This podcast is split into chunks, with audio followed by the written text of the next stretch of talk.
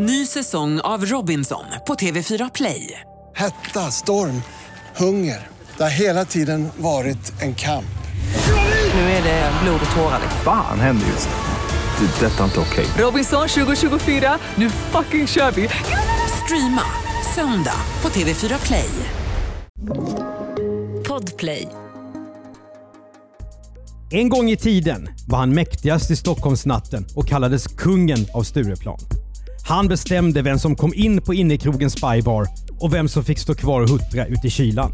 Men sen gick det ut för för Fadde Darwich. Vaktchefen, kändisen och föreläsaren missade något så tråkigt som att ha koll på sina papper och hamnade i fängelse. Men han var lika glad för det. Välkommen till ännu ett avsnitt av Misslyckade brott. I den isoleringscell som Podplay kallar för studio sitter skalbolaget Mattias Bergman och momssnurran Andreas Utterström. Det är den 17 april 2007.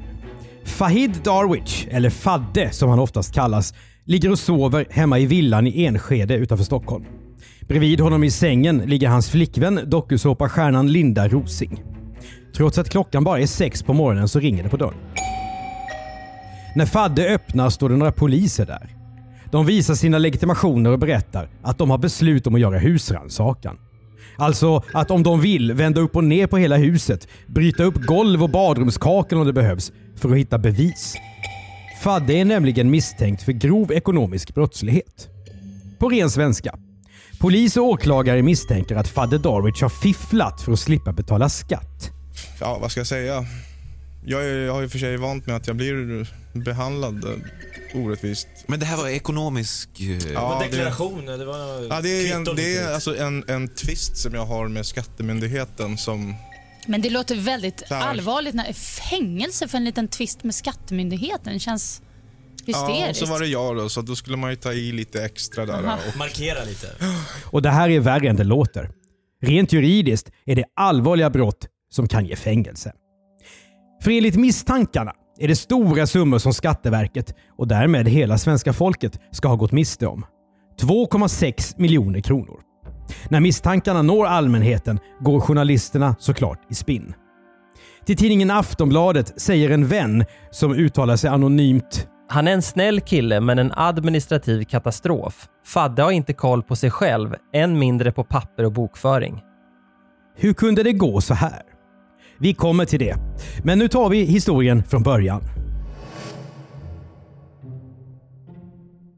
Fahid Darwich föddes 1966 och kom till Sverige när han var 11 år gammal. Hans pappa var politiskt aktiv och tvingades därför lämna hemlandet Syrien. När Fadde Darwich kom till Sverige tillsammans med sina föräldrar, fyra bröder och tre systrar hade han inte en enda ägodel med sig. I skolan var Fadde en clown. Killen som satt längst bak vägde på stolen och sköt suddgummin i skallen på sina klasskamrater. Fadde Darwich var rastlös och förstod inte hur de andra kunde koncentrera sig på att läsa böcker. Jag har läst en bok i hela mitt liv. Det tog fyra månader. Säger Fadde senare till Aftonbladet. Och Andreas, där är han ju ändå inte i skuggan av Thomas Brolin som har sagt läsa en bok, nej så sjuk blir jag aldrig. Exakt, och jag sitter och funderar lite på det här citatet om man ska beundra honom för att han är ärlig eller eh, det blir lätt att man skrattar åt honom och tänker att han är dum och det, det kommer ju vara liksom ett genomgående tema i det här avsnittet för det finns ofta något slags lyteskomikmoment i rapporteringen kring Fadde, att man höjer upp honom men man förstår mellan raderna att det här är ändå en person vi ska skratta åt. Så det, det, det finns ju ganska elaka undertoner i alla artiklar och det är väldigt många som finns om Fadde skulle jag säga. Ja, det är bra att du nämnde det för att eh, Fadde och hans flickvän då Linda Rosing blir ju ett skandalkändisar i en gammal tradition som vi har i Sverige ända från typ Bosse Högberg och Anita Lindblom på 60-talet. Så är det verkligen, men vi kommer till Linda sen. Eh, först måste vi berätta om hans drömmar som barn, Mattias. Ja, för redan tidigt började Fadde drömma om att bli livvakt. Han såg bilder på kostymklädda män med solglasögon som sprang omkring USAs president och tänkte att han ville vara som dem. Det visade sig dock bli svårt. Istället började Fadde jobba i dörren på diskoteket Night Rock som ligger, eller låg, på nöjesfältet Gröna Lund. Hans chef gav honom instruktioner som var enkla. Fyra ord nämligen. Inga sparkar och slag. Mm. Det är en väldigt bra arbetsinstruktion faktiskt. Det är ungefär den som vi har i vårt bolag. Ja, någonting som man kanske får lära sig på chefskurser. Jag vet inte. Mm. Med åren arbetade Fadde sig uppåt och startade sitt eget företag Stockholm Bevakningsservice AB som senare bytte namn till Vakande ögon i Väsby AB. Bolaget skötte ordningen på flera populära innekrogar kring Stureplan i Stockholm. Älskar att det heter Vakande ögon. Ja, Vakande ögon i Väsby. Ja, Säkra händer finns det en flyttfirma i Stockholm som heter. Det, det är, men det är ännu roligare med Vakande ögon tycker jag. Ja, det är ju lite ovanligt just att den här typen av säkerhetstjänster har sådana namn. Om det hade varit en hårfrisör eller just en flyttfirma, det, hade varit, det är lite annorlunda. Hårfrisörer får ju ha ordvitsar, men ja. Känd för allmänheten blev Fadde Darwich först dock när han blev vaktchef på Spybar. Stockholms då hetaste uteställe och en av få krogar som hade tillstånd att ha öppet så sent som klockan fem på morgonen. Journalister gjorde reportage efter reportage om Fadde. Han var också med i dokumentären Se mig, där han bland annat strosade runt på landet, lekte vardagsfilosof och misslyckades med att småprata med en sur bonde. Och där har vi ett skolexempel på just den här eh, lyteskomiken. Då, för jag minns den här dokumentären väldigt väl. Jag tror att den skulle skildra då tomheten i det ytliga Stockholm och, och det var flera än Fabde med i dokumentären, bland annat Daniel Nylén, kändisreportern som, som var på Aftonbladet ett tag och som nu tror jag gör något helt annat och så var det några andra också. Och Fad, jag kommer väldigt tydligt ihåg just den här scenen när Fadde eh, går ut på landet och den här bonden är mycket, mycket ointresserad av att prata med honom. Men det är intressant för att i Sverige kan man ju ta en, sto- en storstadsperson och sätta honom i en miljö ute på landet och så driver man med det. Men man skulle aldrig kunna göra tvärtom. Nej, det är sant. Alltså man kan göra realitysåpan Farmen, där det är ju underförstått att det är eh, outbildade på bondsaker, outbildade personer som inte kan. Det är ju kul. Mm. Men tänk om man skulle göra realitysåpan Storstan, där man tar en person från en mycket liten by som då får gå vilse in i Stockholm och så skrattar man åt det. Det är otänkbart. Ja, eller kalla det för varumärkesbyrån och sen ska man jobba med eh, varumärkesförflyttningar av stora företag och så kan man skratta åt att, att den här personen inte fattar något. Ja, det skulle ju aldrig gå alltså. Så att, nej, det är, det är intressant det där. Stad och landsbygd. Och Fadde Jajamän. är ju mitt i den här politiska diskussionen. Det är han, som så ofta i händelsernas centrum. Mm. Men Andreas, när han står här på Spybar, när är vi nu i tid? Ja, nu är vi ju i 90-tal och eh, Fadde är ju inte bara omskriven i eh, Se och Hör och Svensk Damtidning, utan också fina DN gör ju reportage om honom. Och ibland handlar det liksom om den här så kallade ytliga eh, innekrogskulturen i Stockholm och ibland handlar det om eh, hot och våld i krogmiljö i Stockholm. Till exempel i samband med Stureplansmorden 1994 så blir han intervjuad eh, i massa olika tidningar om sin arbetsmiljö. Så att han dyker liksom upp här och där och är någon slags go-to-person för hela eh, dörrvaktsskrået på något sätt. Ja just det, han blir en slags expertröst för den här yrkeskåren. Just det. Ja, hur som helst. Med skyddsväst under kostymen stod Fadde alltså på ett elskåp vid Spybars entré och valde ut vilka som fick komma in och inte. Han var alltså pointer som det heter. Exakt. Hur många gånger har du stått i den här gruppen och eh, fått komma in respektive inte fått komma in? Noll. Du har aldrig stått där eller inte fått komma in? Jag tror bara att jag varit på Spybar en gång i samband med någon slags eh, fest. Jag eh, har inte hängt särskilt mycket runt Stureplan faktiskt. Har du Nej. stått där i kön? Eh, jag har varit på Spybar någon gång, men jag har inte stått i kön och jag har inte blivit utpekad att få komma in heller. Eh, men Andreas, vi har ju poddutseende. Men jag tänkte just, alltså, det är nästan svårt att beskriva idag hur stort Spybar var, hur viktigt det var. Det var ju ett krognamn som precis alla svenskar kände till vid den här tiden. Det var ju en, en symbol för uteliv och lyx kan man säga. Ja, det var det. Det är väl det närmaste Stockholm har varit. Eh, vad Sen heter den? Café Opera på 80-talet. skulle jag Ja, och sen den här kända innekrogen i, eller in, utestället i eh, New York på 70-talet. 54. Stu, Studio 54. Exakt. Det var, Ja. någon slags, det var mer än, en, än ett uteställe. Det var en slags symbol för att du var inne i värmen och en del av eh, kändiseliten.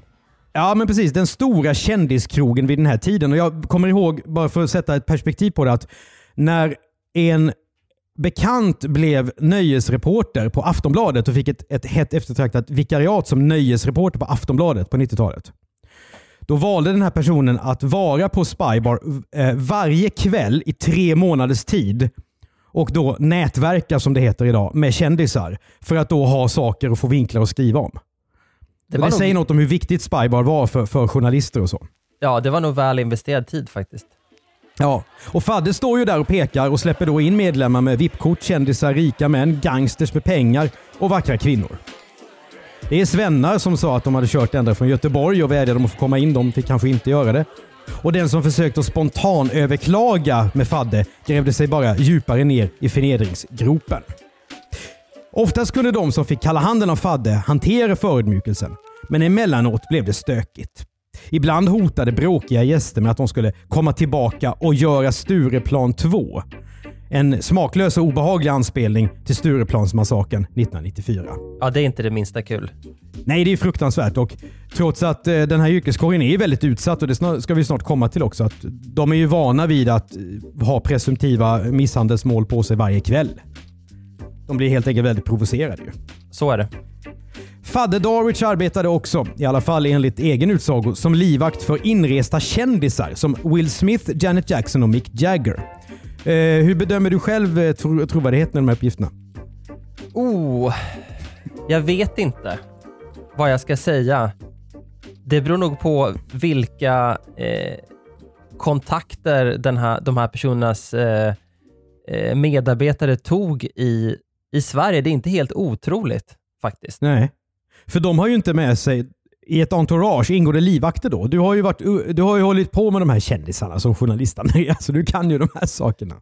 Jo, men det kan du göra, men det är inte så att de, de får ja. inte bära vapen hur som helst i ett annat land. Det får man göra om man har med sig livvakter som statschef eller, eller på något sätt. Då, då gör ju Mm. liksom Säpo upp det där med sina motsvarigheter i, i andra länder, men någon slags privat livvakt kan jag inte tänka mig bara få ta med sig ett, ett vapen och flyga med det från Los Angeles och komma in i, i Sverige. Så därför så tror jag att de anlitar människor då på plats och då är det då den stora frågan som vi aldrig kommer få något svar på om Fadde då har varit livvakt åt Janet Mm. Jackson. Själv skulle jag säga att det är ganska troligt. Han var ju Sveriges mest kända dörrvakt. Förlåt, entrévärd. Vet du svaret på detta så mejla till Eh, Ja, just det. Misslyckade at bplus.se. Där får man gärna tipsa om, om mi- misslyckade brott av olika slag. Ny säsong av Robinson på TV4 Play. Hetta, storm, hunger. Det har hela tiden varit en kamp. Nu är det blod och tårar. Fan händer just nu. Det. är Detta inte okej. Robinson 2024, nu fucking kör vi! Streama söndag på TV4 Play. Ett poddtips från Podplay. I fallen jag aldrig glömmer djupdyker Hasse Aro i arbetet bakom några av Sveriges mest uppseendeväckande brottsutredningar. Går vi in med hemlig telefonavlyssning och, och då upplever vi att vi får en total förändring av hans beteende. Vad är det som händer nu? Vem är det som läcker? Och så säger han att jag är kriminell, jag har varit kriminell i hela mitt liv men att mörda ett barn, där går min gräns. Nya säsongen av Fallen jag aldrig glömmer på Podplay. Även om Fadde mest av allt stod på elskåpet där utanför Spybar så drömde han om någonting annat. Nämligen att en dag kunna dra sig tillbaka till sitt älskade sommarställe i Småland. Fadde älskade att stå i dörren, men alla hot och skit har gjort att han till slut gick i tu. Ingenting studsar på honom. Istället tar han åt sig av allt som händer. Så berättade en person i Faddes närhet för tidningen Aftonbladet. Och flera gånger hamnade de här krogköbråken i domstol. Ibland var Fadde Darwich den som enligt åtalet hade fått stryk, ibland var han den som enligt åtalet hade varit våldsam. Men han dömdes aldrig för brott. Inte förrän i december 2006. Då fick han en villkorlig dom med samhällstjänst efter ett bråk som slutade i Svea hovrätt. Vad var det som hade hänt då? Jo, en man som var portad från Spybar dök då upp och ville komma in. Han vägrades inträde och började då tjafsa med Fadde. Under rättegången erkände mannen att han hade provocerat vaktchefen genom det inte särskilt kreativa hotet “Jag ska knulla din flickvän”. Och det citatet när du läser in det gissar jag kommer att kunna cirkulera i många, många poddar utan sammanhang. Och jag tror nog att det där kanske inte sades riktigt så sansat som jag uttryckte det nyss, utan i lite mer upphetsat eh, tonläge. Ja, det tror jag. Och jag hoppas också att den personen hade högre promille än vad du har nu. Ja, det hoppas jag också. Meningarna går isär om vad som sedan hände, för det gör de nämligen nästan alltid vid den här typen av bråk. Men enligt mannen som ville in på Spybar blev han sparkad och slagen i huvudet av fader Darwich. Detta intygades även av vittnen som av en slump passerat platsen. Men enligt fader Darwich var det här ingen misshandel. Han hävdade att den hotfulla mannen hade gjort våldsamt motstånd när han skulle gripas och att han, och nu ska vi citera ordagrant här Andreas. Kan ha slagit i näsan när vi la ner honom, vilket kan ha orsakat blodfläcken. Tänk vilken otur man kan ha. Ja, det är som alla de här människorna som snubblar i polisens hissar. Eller garage. Ja, ja. Efter den fällande domen mot fader Darwich var han mycket besviken och sa så här till Aftonbladet. I alla rättegångar har jag bara talat sanning en enda gång och då dömdes jag. Alltså, han säger där då att, för att som vaktchef så står man ju i rättegång ofta. Det är ju inte ovanligt i sådana här fall. Mål alltså. Men han menar då att han har ljugit i rätten tiotals gånger innan. Och då kanske vi ska påpeka att mened är ju då eh, ett brott som man till och med kan sitta Ja. i fängelse för. Ja. Han... Så det var väl inte världens smartaste citat kanske. Nej, men våra misslyckade brottslingar är ju sällan jättetaktiska. Ett riktigt känt namn blev Fadde när han blev tillsammans med Linda Rosing. Under några år i början på 2000-talet var hon Sveriges mest kända dokusåpastjärna efter att ha varit med i Big Brother. När de två blev ett par viskades det till och med om PR-kupp bakom ryggen på dem. Personer som stod Fadde och Linda nära var däremot övertygade om att det handlade om äkta kärlek. Eller som någon som har jobbat med Fadde uttryckte saken.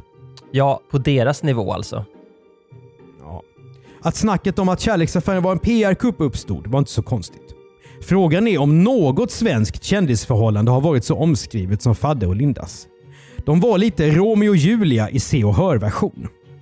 Fadde Darwich och Linda Rosing var som en tornado som drog fram. Det blev rubrik efter rubrik.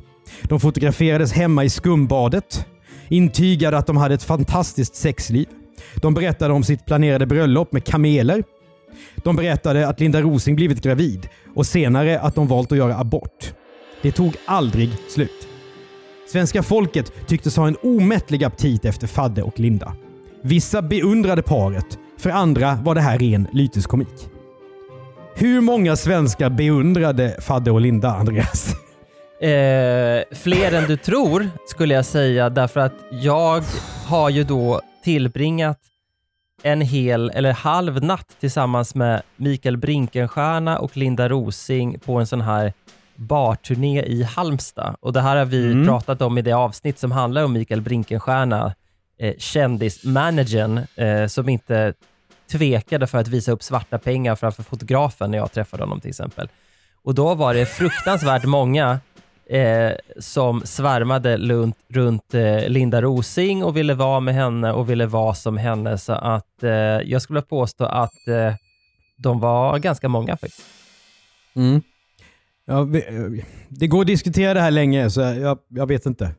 Jag blir lite beklämd, men samtidigt så är ju Fadde och Linda i det här stadiet vinnare. Liksom. De tjänar ju pengar på den här uppmärksamheten. Och de tycks leva ett fantastiskt liv, men det kommer ju snart ändras eh, när vi kommer lite längre fram här. Det är ju en milt sagt stormig relation. Jag, jag slog ut de här rubrikerna i morse. Och där kan de ju i praktiken, det här är ju före sociala medier ska vi också tänka på. De kan ju på riktigt göra slut på en dag och bli ihop nästa dag. Och detta beskrivet i, i papperstidningar som liksom har en scen. Alltså det är, det är otroligt vilket tempo det är i den här relationen. Men kan, har du några, eh, något axplock du kan läsa lite ur? Ja, det är precis som du själv eh, har skrivit i manuset här. Eh, Det första gången som jag läser om man söker på Fadde Darwich Linda Rosing, det är när Linda om sin nya pojkvän i Expressen i augusti 2004 säger “Fadde är allt jag har letat efter”. Och sen har vi då två veckor senare kommer rubriken “Nu ska vi gifta oss”. Eh, 26 november är det aborten. Ehm, eh, den 17 december är Linda i Karlskrona där jag är född och kallas då i lokaltidningen för dokusåpornas Belgian Blue. Vilket ju närmast är ärekränkning skulle jag säga. Va, den liknelsen förstår jag inte alls. Nej, inte jag heller. Och då säger Linda, tjejer stöter på mig. 2 januari så är det slut mellan dem. 13 januari är de ett par igen. 25 mars skriver Aftonbladets reporter Alex Schulman “Nu ruvar de i kärleksnästet. Inredningen tar all deras tid”. Ja, du hör ju själv Andreas. Det går Mm. fort. Det svänger i hockey. Ja, verkligen. Och framförallt i, det här, i den här relationen. Men Fadde Darwich sa sig märkligt nog hela tiden vara kluven till all den här uppmärksamheten. Samtidigt som han och Linda gång på gång sökte rampljuset sa han sig brottas med inre tvivel. 2005 talade han ut i tidningen Aftonbladet igen och sa Jag tänker hela tiden, ska jag verkligen leva så här? Aldrig att jag kunde föreställa mig att det skulle bli så här. Det är fan inte kul. Det är ju egentligen medierna som borde få kritiken. Det är de som skapar kändisar. Och där har han ju en poäng. Frånsett att han glömmer en sak, nämligen att de svarar i telefon varje gång det ringer. Ja, och det vet jag att eh, vissa offentliga personer också brukar säga att eh, eh, visst, eh, man gör någonting i yrket, man blir känd, det är roligt, men det är ju ingenting som sen gör att man måste tacka ja till alla intervjuförfrågningar och svara på frågor om sitt sexliv eller om man har gjort abort eller om man har blivit gravid eller något annat. Det väljer man ju helt och hållet själv. Men jag tror att både Fadde och Linda var och är personer som inte kan säga nej till uppmärksamhet och då blir det ju kanske ibland inte riktigt som man har tänkt och att det säkert blir jobbigt. Men då kan man ju faktiskt säga tack och hej. Det kan man och därför tycker jag att de får, för mig så får jag dem lite mer respekt. För att både du och jag känner ju till ett antal jättekända svenskar som är oerhört måna om att få vara med i tidningar och medierna när de har gjort någonting de vill få ut. Men är fruktansvärt otrevliga annars. Det vill säga de vill verkligen välja sin medieuppmärksamhet. Fadde och Linda är ju totalt öppna om precis allt. Ja, det är de och jag kan tycka att de är mer ärliga än till exempel en författare som jag skulle intervjua, då för tidningen Expressen, som hade skrivit en bok om en väldigt känd person, men som gärna ville ha uppmärksamheten i Expressen där vi citerade ur hennes bok och publicerade ett utdrag, men inte ville svara på frågor för hon ville inte, ville inte synas i fina Expressen. Inte ens efter jag hade mejlat frågorna hon sa, det här var ju jättebra frågor, så ville hon vara med. Och då tycker jag att då får man välja, antingen så är du med i det här sammanhanget och står för det, eller så är du inte med. Men i just det här fallet så kom hon un- undan, men det har jag liksom lagt på minnet om det är så att våra vägar korsas igen, så att säga. Ja, men det är precis det jag menar. Att det blir ju en ärlighet här. Sen kan jag verkligen förstå att de i efterhand när de läser de här rubrikerna kanske inte tycker att det är underbart. Så kan det vara. Hur som helst. Efter att ha slutat på jobbet på Spybar och berättat om det smutsiga spelet bakom kulisserna där siktade Fadde Darwich istället på en karriär som föreläsare. Och Det är ju en omskolning av gigantiska mått. Men de planerna skulle snart grusas.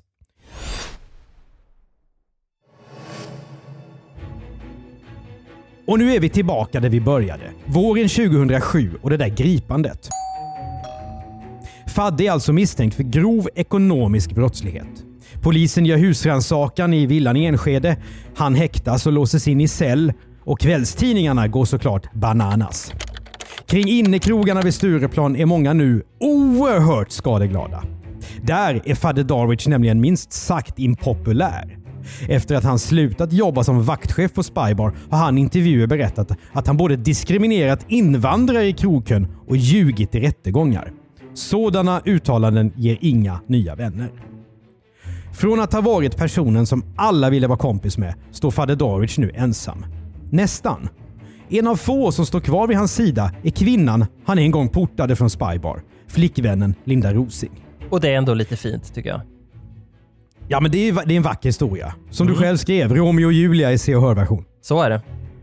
Men det är inte vänner som vänt Fadde ryggen som är hans största problem. Förutom att han nu riskerar fängelsestraff för ekonomisk brottslighet har han också andra bekymmer. Till exempel skulder på 1 951 061 kronor som handlar om allt från utebliven skatt till underhållsstöd och tv-avgift. Hur är det möjligt för en person som 2004 deklarerade för en inkomst på nästan 1,6 miljoner kronor, året därpå för 436 800 kronor? Ingen av oss har något svar och antagligen inte Fadde heller. Men nu måste han i alla fall snabbt växla ner. Läget är akut.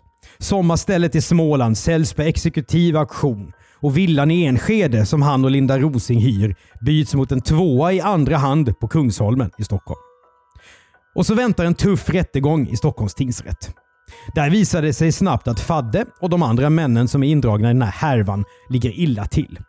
Åtalet gäller bokföringsbrott och grovt skattebrott.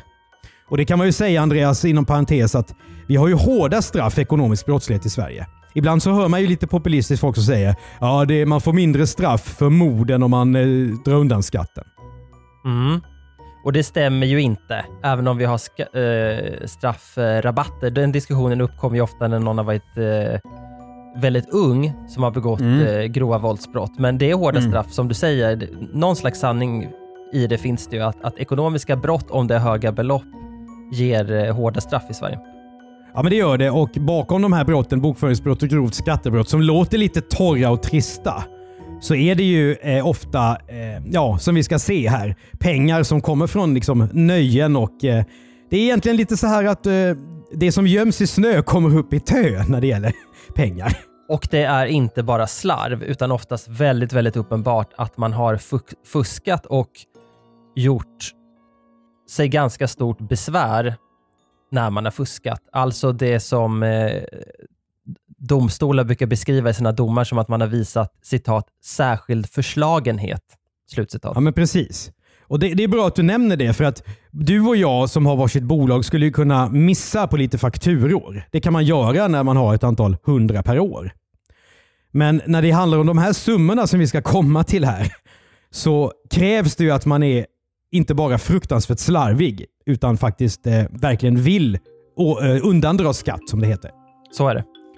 Som ofta när det gäller ekonomiska brott så är det här snårigt, men förenklat kan man säga att Fadde enligt åtalet har fuskat med en massa saker. Åklagaren lägger fram bevisning för att Fadde har sålt sitt bolag till en målvakt, fuskat med skatten, låtit bolaget betala räkningar från det privata American Express-kortet och fifflat med intäkterna för garderobs och entréavgifter. Under rättegången framkommer att en person som anlitats som målvakt fått en flaska sprit och en limpa cigaretter som tack för besväret. Klassiker. Att det efter april 2003 inte finns någon bokföring i bolaget, ja det är ju flagrant. Och det är ju bortom slarv så att säga. Ja, ja, ja, det är ju bara dumt. Att intäkten under 2003 och tidigare delen av 2004 har varit cirka 4,6 miljoner kronor. Men att bara 2,4 miljoner av dem har redovisats. Mer än hälften av intäkterna fattas alltså. Och Det var lite det jag menade, att du och jag skulle inte kunna missa på det. Alltså det då, har vi ju, då har vi ju medvetet eh, låtit bli att betala. Ja, ja, det här är bortom slarv. Frågan är vad Fadde nu har att säga till sitt försvar. Jo, han hävdar bland annat att han under sommaren 2003 har sålt sitt bolag för en krona till en för honom okänd person. Möjligen kom köparen från Göteborg. Såklart. Varför skyller man på Göteborg så fort man kan? Ja, det kanske ligger eh, sanningen nära, jag vet inte. Men att sälja sitt bolag för en krona, det kan man göra. Jag har för mig att Paolo Roberto gjorde det också. Mhm. Sålde sin andel efter skandalen, men att inte veta vem man har sålt bolaget till, det är ju där det börjar låta lite fishy.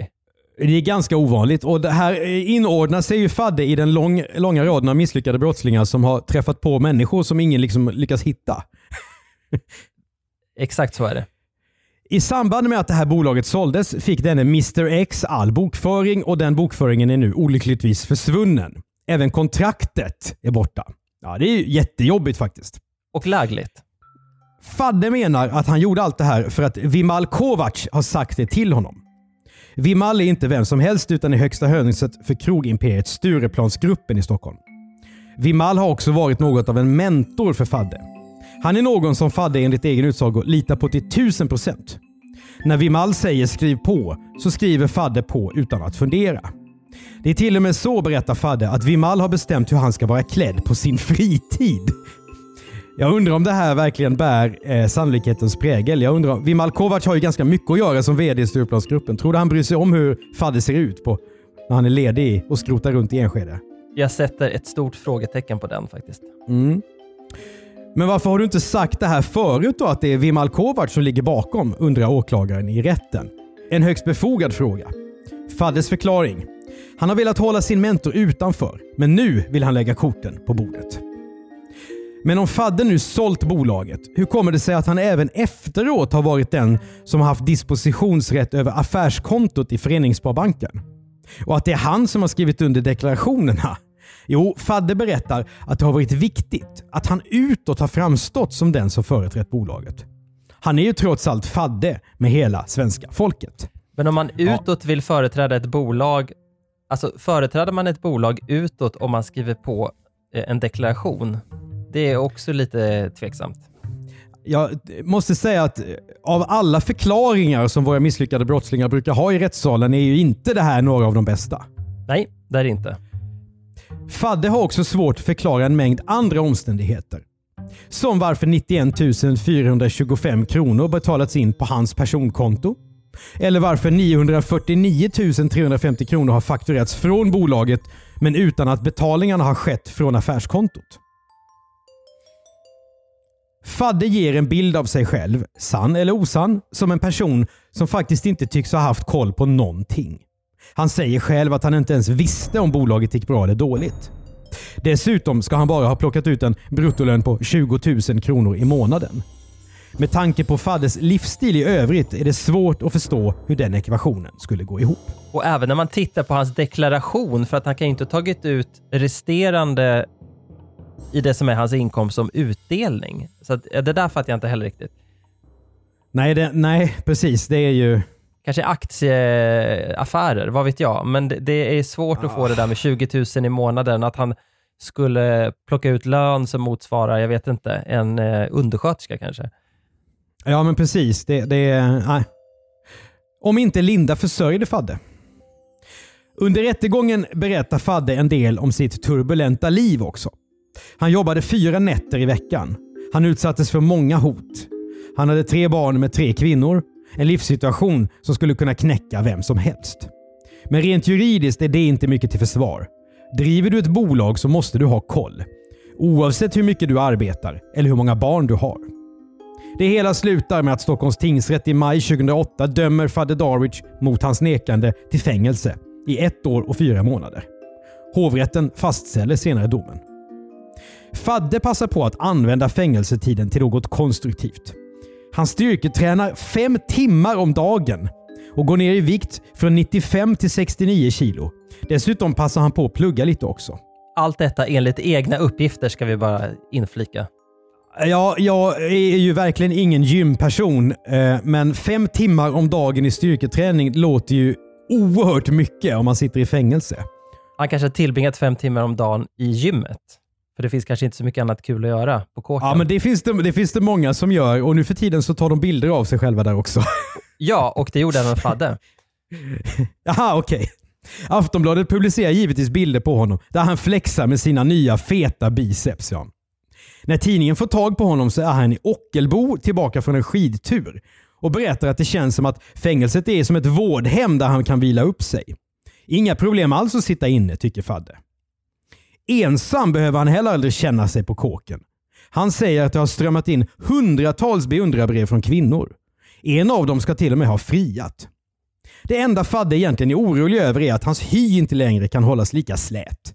Till Aftonbladet så säger han Jag brukar känna efter lite ibland, men all botox verkar vara borta. Kanske gör jag om den när jag kommer ut, beroende på hur jag ser ut då. Och Jag tycker det känns så fint att, att hans problem är så små. Ja, och eh, han framstår ju som eh, att det här är en ganska bekymmerslös eh, tillvaro faktiskt. Alltså Det är lite som att han nästan hittade hem och, och fick ett nytt lugn i sig i, och med domen. Kanske behövde detta, detta eh, liksom, eh, avbrott från eh, det ytliga livet i Stockholm. Ja, men kanske. Och efter att ha muckat från kåken så går Fadde vidare. Han fortsätter att stå i krogdörren, men inte utanför Spybar. Och utan Linda Rosing vid sin sida, för de har då sedan länge gjort slut. Fadde Darwich finns också kvar i det allmänna medvetandet genom det fejkade Twitterkontot att det kan vara Fadde. Där man bland annat kan läsa. ja, de är inte helt lätta att läsa upp de här. Nej, jag ska försöka läsa dem utan att skratta. jag skrattade högt när jag la in de här på kontoret. Ja. Önska god jul till alla. Ja. önska god jul. nu slapp jag mig själv här. Eh, innan jag läser in de här tweetsen så ska jag bara säga att, att alla ord är, och då menar jag alla, är konsekvent särskrivna. Så att det ger en extra effekt att, att läsa de här. Men, Ja, det var bra själv, att du men, sa det. Ja. Eh, men så här skriver han då igen, eller den fejkade Fadde skriver så här. Önskar god jul till alla utom Pontus Gårdinger som fortfarande inte har lämnat tillbaka min Midi Maxi FD-CD han lånade hösten 1996. Ja, vi ska ju säga här igen då att det är ett fejkat Twitterkonto. Men den som har skrivit det här är ju inte obegåvad. Nej, det är väldigt roligt. Ska jag läsa en till? Sitter på Kronoberg. Jag och Diflex ville lussa för vår statsminister Stefan Löfven tidigt i morse. Diflex var så fin i sin sexy Santa-dress.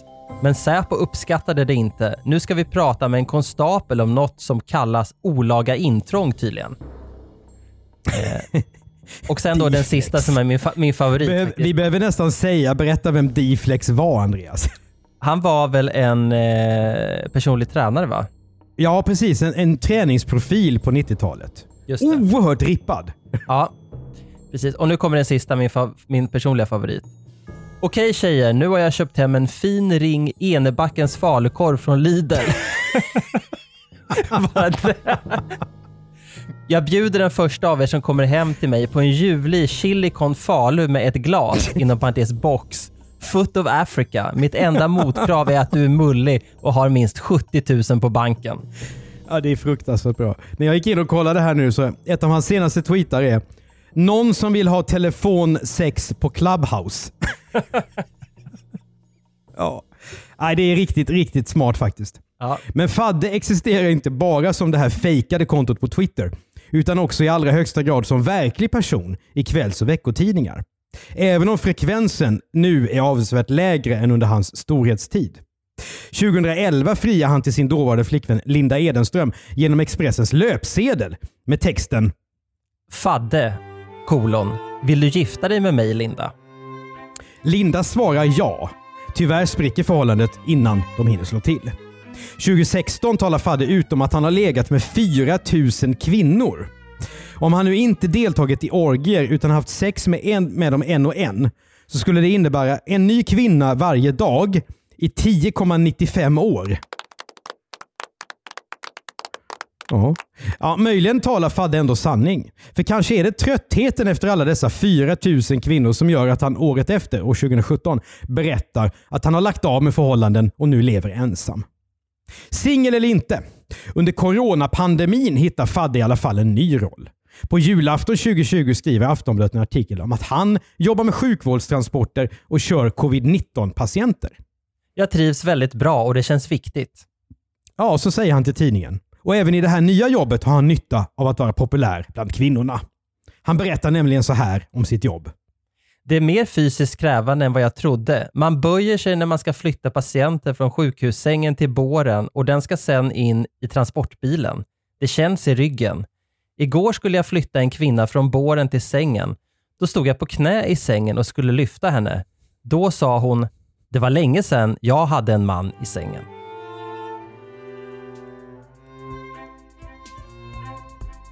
Du har hört ännu ett avsnitt av Misslyckade brott av Andreas Utterström och Mattias Bergman.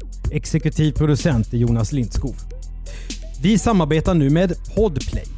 En podcastplattform där du hittar den här podden och en mängd andra av dina favoritpoddar. På Podplay finns alla avsnitt av den här säsongen tillgängliga redan nu, antingen om du går in på podplay.se eller laddar ner Podplay-appen. För Podplay så gör vi även poddarna Misslyckade affärer, Misslyckade makthavare och nyhetsdokumentären Jag var där. Vi driver också specialistbyrån för innehåll, commercial content och gör då podden Världens bästa innehåll. Betygsätt gärna Misslyckade brott i din poddspelare och lägg en kommentar vad du tycker om den så är det fler som hittar till den. Och tipsa oss för guds skull om fler misslyckade brott till misslyckade bplus.se.